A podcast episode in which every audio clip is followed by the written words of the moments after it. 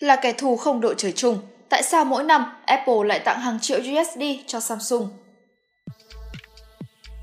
Hiện nay, hầu hết chúng ta đều biết đến những cái tên nổi tiếng như Apple và Samsung và cũng sở hữu cho mình ít nhất một hoặc hai sản phẩm của các thương hiệu này. Cả hai đều là những công ty lớn, vô cùng nổi tiếng trong ngành công nghệ. Họ liên tục phát triển và trở thành đối thủ cạnh tranh của nhau trong nhiều năm. Nếu Apple phát hành một dòng điện thoại, máy tính bảng hoặc máy tính xách tay mới, thì ngay sau đó, Samsung sẽ công bố sản phẩm của mình để cạnh tranh và ngược lại, cứ như vậy trong suốt hơn mười năm qua. Cho đến thời điểm này, họ cũng cùng nhau tham gia vào rất nhiều vụ kiện, nhưng hầu hết mọi người đều không biết, dù cạnh tranh rất khốc liệt, họ vẫn có mối quan hệ kinh doanh bền chặt và cùng nhau hưởng lợi hàng triệu tỷ u ét đê. Câu chuyện đằng sau. Màn hình của iPhone X. Năm hai nghìn không trăm mười bảy, Apple đã cho ra mắt iPhone X cùng với một tính năng tuyệt vời mà không một chiếc iPhone nào trước đó có được, đó là màn hình ô lét. Màn hình này là một yếu tố quan trọng giúp iPhone X trở thành dòng bán điện thoại chạy nhất lúc bấy giờ, và nhiều người không biết rằng nó được cung cấp bởi Samsung. Nhưng tại sao? Họ đã nghĩ gì khi trao vào tay đối thủ cạnh tranh lớn nhất của mình một vũ khí lợi hại như vậy? Phải chăng bạn đang nghĩ Samsung đã có một quyết định sai lầm? Nhưng không, đây là một thỏa thuận vô cùng có lợi, thậm chí nó còn là một trong những thỏa thuận tốt nhất mà Samsung từng thực hiện. Họ sẽ thu được một trăm mười u ét đê từ mỗi chiếc iPhone X được bán ra. Như vậy, trong hai mươi tháng sau đó, Apple đã bán được gần một trăm ba mươi triệu chiếc iPhone này và mang về cho Samsung mười bốn tỷ u ét đê. Điều này thật đáng kinh ngạc. Không thể chối cãi, đây cũng là một chiến thắng lớn của Apple. Hàng năm, Apple sản xuất và bán hàng triệu chiếc iPhone, nhưng đối với iPhone X, họ cần có hàng triệu màn hình ô lét trong một thời gian ngắn. Họ không thể tự tạo ra chúng, bởi màn hình ô lét rất khó sản xuất và đắt tiền. Vì vậy, Apple đã tìm đến một trong những công ty lớn nhất thế giới, một công ty đã chiếm chín mươi phần trăm thị phần trong lĩnh vực sản xuất màn hình ô lét vào năm hai nghìn không trăm mười bảy. Họ đàm phán, đưa ra những thỏa thuận có lợi nhất cho cả hai bên. Tất nhiên, trong trường hợp này, Apple cần Samsung hơn vì nếu không có sự trợ giúp của họ, iPhone X sẽ không thể ra mắt. Nhận thấy vai trò quan trọng của mình, Samsung đưa mức giá một trăm mười u ét đê cho mỗi màn hình, cao hơn rất nhiều so với mức giá mà Apple đã trả là bốn mươi lăm u ét đê. Để bù cho những chiếc màn hình đắt đỏ, Apple đã tăng giá điện thoại lên một nghìn u ét đê. Các sự kiện khác. iPhone X không phải là sự kiện duy nhất đánh dấu sự hợp tác của họ. Thậm chí, đây cũng không phải là lần đầu tiên mà Apple và Samsung làm việc cùng nhau, là đối thủ cạnh tranh và có lịch sử kiện tụng lâu đời, nhưng hai công ty này đã trao đổi, hợp tác rất nhiều trong quá trình kinh doanh của mình. Từ con chip A bốn và iPhone bốn, Samsung tiếp tục sản xuất cho Apple những con chip khác và A chín là con chip cuối cùng trước khi Apple chuyển sang tê ét em xê với nhà sản xuất hiện tại của họ. Tất nhiên, A chín chưa phải là dấu chấm hết cho việc Samsung trở thành một người đồng hành trong dòng sản phẩm iPhone. Họ vẫn sản xuất RAM, bộ nhớ flash và màn hình. Đó là lý do tại sao Samsung thường xuyên nhận được rất nhiều tiền từ Apple. Nhưng tại sao ngay từ đầu họ đã chọn hợp tác? Đối với rất nhiều người, sự hợp tác này dường như không có nhiều ý nghĩa, ngay cả khi hai bên đều kiếm được nhiều tiền. Là đối thủ cạnh tranh, chẳng phải họ nên tìm cách triệt tiêu nhau hay sao? Điều gì sẽ xảy ra nếu Samsung không cung cấp phần cứng, màn hình cho những chiếc iPhone? Việc kinh doanh của Apple có bị ảnh hưởng? Câu trả lời là không. Dù biết sẽ rất khó để tìm được một nhà sản xuất có thể cung cấp hàng triệu màn hình mỗi năm như Samsung, nhưng Apple đã và đang đầu tư rất nhiều vào màn hình của lờ giê với hy vọng nó có thể trở thành một sự thay thế tiềm năng. Tuy nhiên, nếu từ chối Apple, Samsung sẽ khó mà tìm được một công ty có thể mua hàng triệu con chip và sản phẩm của họ mỗi năm. Thực tế cho thấy, Samsung và Apple không thực sự cạnh tranh gay gắt trong mảng điện thoại thông minh như nhiều người lầm tưởng. Điện thoại thông minh chỉ là một phần nhỏ trong các nguồn thu của Samsung, cũng như trong việc bán phần cứng và rất nhiều sản phẩm khác. Cách đây vài năm đã có tin đồn rằng Samsung sẽ ngừng sản xuất điện thoại thông minh, nhưng điều này cuối cùng đã không xảy ra. Nhìn chung, mối quan hệ hợp tác này rất có ý nghĩa trong thời điểm hiện tại, nhưng nó không thể duy trì lâu dài. Samsung cần một khách hàng mua với một số lượng lớn các sản phẩm với trị giá hàng tỷ u ét đê. Apple lại cần rất nhiều phần cứng, đến mức gần như không có bất kỳ nhà sản xuất nào có đủ khả năng cung cấp cho họ tất cả. Đối với Apple, việc này thật nguy hiểm, họ đang cố gắng để thay đổi, khắc phục điểm yếu của mình. Vài năm trở lại đây, Apple đã thay đổi nhà cung cấp chip của mình thành tê ét em xê. Đồng thời, họ cũng đầu tư vào lờ giê với hy vọng nó sẽ là một nhà cung cấp màn hình mới đầy tiềm năng. Tuy nhiên, hiện tại Samsung vẫn đang kiểm soát hầu hết thị trường màn hình và thể hiện rõ vai trò rất khó để thay thế của mình, nhưng không phải là không có cách. Apple không thích việc phải phụ thuộc Samsung và ngược lại, Samsung cũng không thích hợp tác với Apple. Nhưng hiện tại, điều đó đem lại lợi ích cho cả hai bên.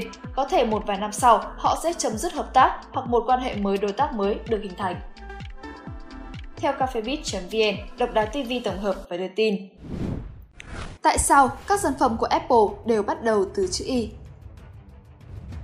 iPhone, iPod, iPad.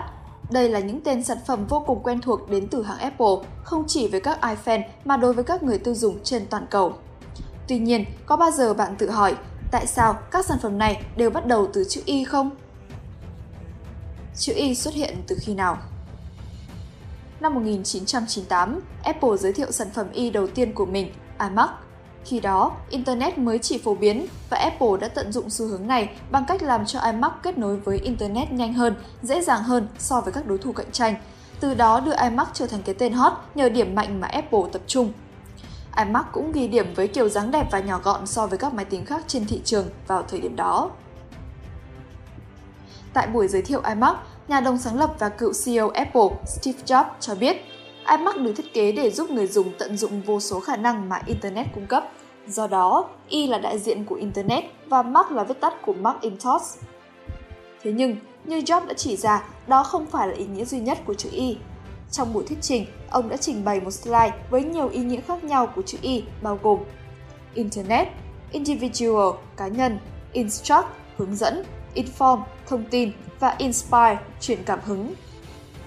Ngoài Internet như đã nêu, Apple muốn người dùng thể hiện bản thân và cá tính cá nhân qua iMac. Hãng táo khuyết nhấn mạnh mục đích của sản phẩm như một công cụ học tập và hơn thế nữa là Instruct. Inform đại diện cho khả năng mang tới nhiều kiến thức, lợi ích từ Internet cho người dùng với Macintosh. Apple cũng dành iMac để truyền cảm hứng cho người dùng sáng tạo ra các sản phẩm và nội dung tuyệt vời. iBook và iMac là những sản phẩm đầu tiên sử dụng chữ Y. Steve Jobs muốn có một mô hình sản phẩm chuyên nghiệp dành cho máy tính để bàn và máy tính xách tay. Kể từ khi iMac ra mắt vào năm một nghìn chín trăm chín mươi tám, Apple đã tiếp tục tạo ra một số sản phẩm tiêu dùng khác được đặt tên bằng chữ Y, bao gồm iPod, iPhone và iPad. Tại sao một số sản phẩm khác lại không có chữ Y? Nhiều sản phẩm gần đây của Apple, chẳng hạn như Apple ti vi và Apple Watch đã áp dụng cách đặt tên mới, loại bỏ hoàn toàn chữ Y và thay vào đó chọn một tên chung, đôi khi đi kèm với thương hiệu Apple. Có thể chúng được đặt tên như vậy vì Apple muốn tránh các cuộc chiến thương hiệu, thường dẫn đến các vụ kiện tụng và dàn xếp, đặc biệt là vì các trường hợp tương tự đã xảy ra trước đây. Với sự ra mắt của iPhone vào năm hai nghìn không trăm lẻ bảy, Apple đã có một cuộc xung đột pháp lý với Cisco System khi hai công ty đã có một sản phẩm cùng tên.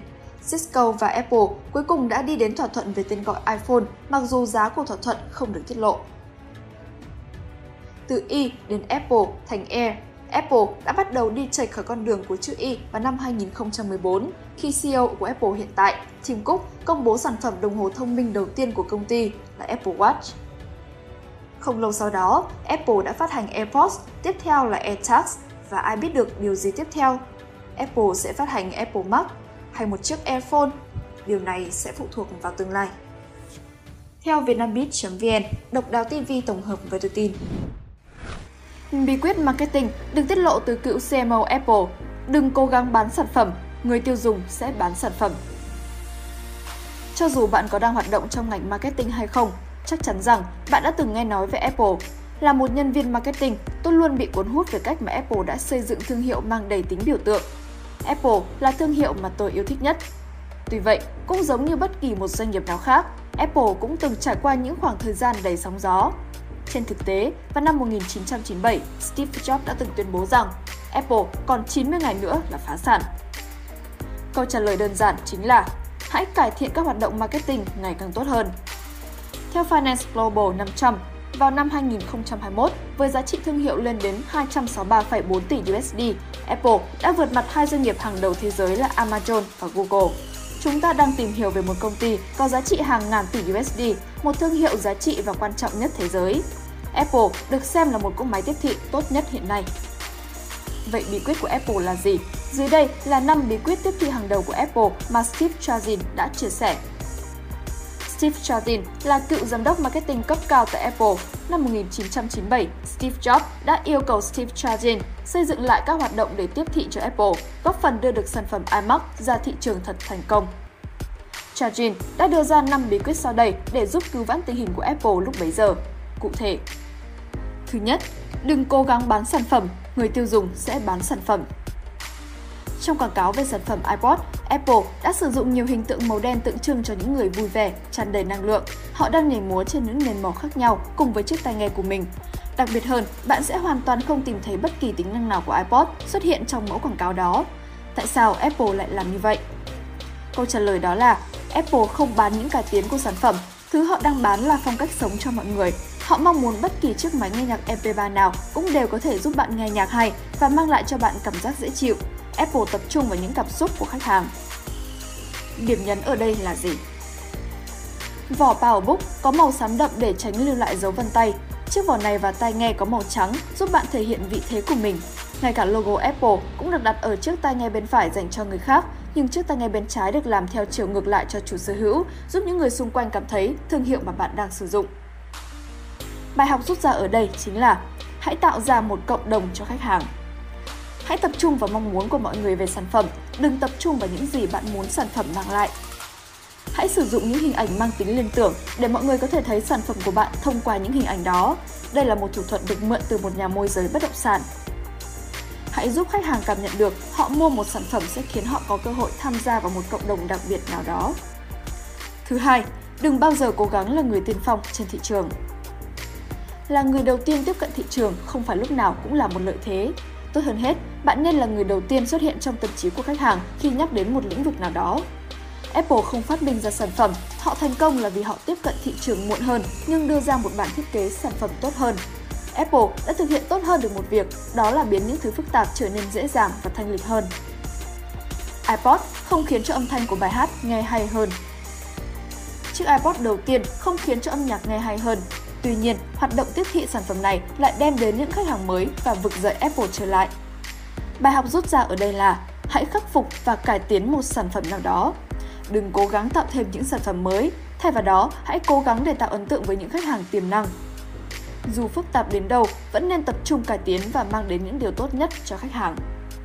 Thứ ba, sớm mang sản phẩm đến tay những khách hàng có xu hướng thích sưu tầm các sản phẩm mới. Những đối tượng khách hàng này sẽ giúp bạn quảng bá sản phẩm nhanh nhất. Những người thích sưu tầm và trải nghiệm các sản phẩm mới sẽ giúp bạn sớm đạt được thành công. iMac có rất nhiều cải tiến mới, nhưng màu sắc lại là thứ quan trọng hơn vì nó giúp che giấu vết bẩn và khiến chủ nhân nhận diện nó dễ dàng hơn. Những phản hồi chính xác, không thiên vị từ những người dùng thực tế sẽ thuyết phục nhiều người khác chọn sản phẩm của bạn hơn bất kỳ hoạt động tiếp thị nào. Bài học rút ra chính là hãy hỗ trợ khách hàng. Những người dùng đầu tiên rất mong muốn được giúp bạn, họ đã chọn tin tưởng và sử dụng những sản phẩm mới nhất từ bạn. Hãy làm cho sản phẩm của bạn trở nên khác biệt, bao gồm những trải nghiệm mà người dùng đầu tiên sẽ nhận thấy khi bắt đầu sử dụng sản phẩm. Tận dụng web hai chấm không giúp xây dựng hình ảnh cho sản phẩm. Sớm đưa sản phẩm đến tay người dùng đầu tiên để giúp những khách hàng về sau hiểu hơn về sản phẩm. Thứ tư, tạo ra những thông điệp đáng nhớ. Tiếp thị không chỉ đơn giản là những gì bạn nói. Internet đã dần thay đổi những phương pháp tiếp thị cũ. Tuy vậy, các trang web của công ty lại chứa nhiều thông tin đến nỗi khách truy cập chỉ muốn nhanh chóng thoát ra. Hãy tiếp thị một cách khác biệt. Apple tập trung truyền tải đến khách hàng những thông điệp đáng nhớ, vượt qua các tính năng của sản phẩm. Sự gia tăng tỷ lệ khách hàng mua sản phẩm sẽ xảy ra khi họ ghi nhớ được các thông điệp mà bạn muốn truyền tải. Tiếp thị không chỉ đơn giản là những gì bạn nói, mà còn là những gì người khác nói về bạn.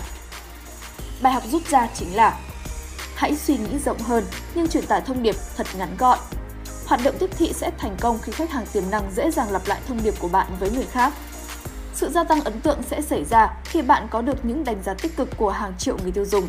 Hãy gửi đi những thông điệp ngắn gọn và đáng nhớ. Cuối cùng, hãy tạo ra những thứ đột phá làm khách hàng ngạc nhiên và thích thú. Hãy tập trung vào cảm nhận của người dùng. Tiếp thị phải được thực hiện như một gói hàng hoàn chỉnh. Hãy làm cho trang web của bạn giống như một cửa hàng Apple. Những lời chứng thực và phản hồi của khách hàng nên được xuất hiện xung quanh sản phẩm mà bạn muốn giới thiệu. Bắt đầu với bao bì. Các nhà tiếp thị cần mang lại cho khách hàng một trải nghiệm ban đầu về sản phẩm thật ấn tượng và đáng nhớ. Hãy bắt đầu với lớp bao bì sản phẩm. Hộp đựng sản phẩm iPhone thật sự là một tác phẩm nghệ thuật.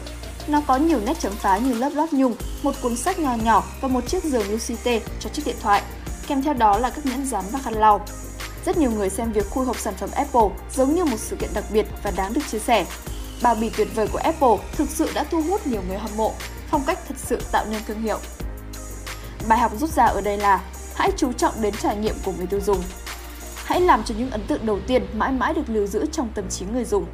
Hãy cố gắng khiến cho khách hàng ngạc nhiên và thích thú, họ sẽ cùng đồng hành và ủng hộ bạn trên những chặng đường tiếp theo. Hãy tạo điều kiện để người tiêu dùng chia sẻ những trải nghiệm về sản phẩm của bạn. Còn một điều nữa, giống như Steve Jobs đã nói, làm thế nào để một công ty khổng lồ từ bờ vực phá sản tăng trưởng cổ phiếu lên đến một nghìn phần trăm dường như chỉ đến trong một đêm và trở thành tập đoàn thành công nhất trên thế giới? Câu trả lời rất đơn giản nhưng vô cùng ngạc nhiên, đó là hãy tiếp thị hiệu quả hơn. Tất cả mọi người, không chỉ các nhà tiếp thị, đều sẽ có được lợi ích từ những quy tắc đơn giản này. Theo CafeBiz chấm vn, độc đáo ti vi tổng hợp và đưa tin.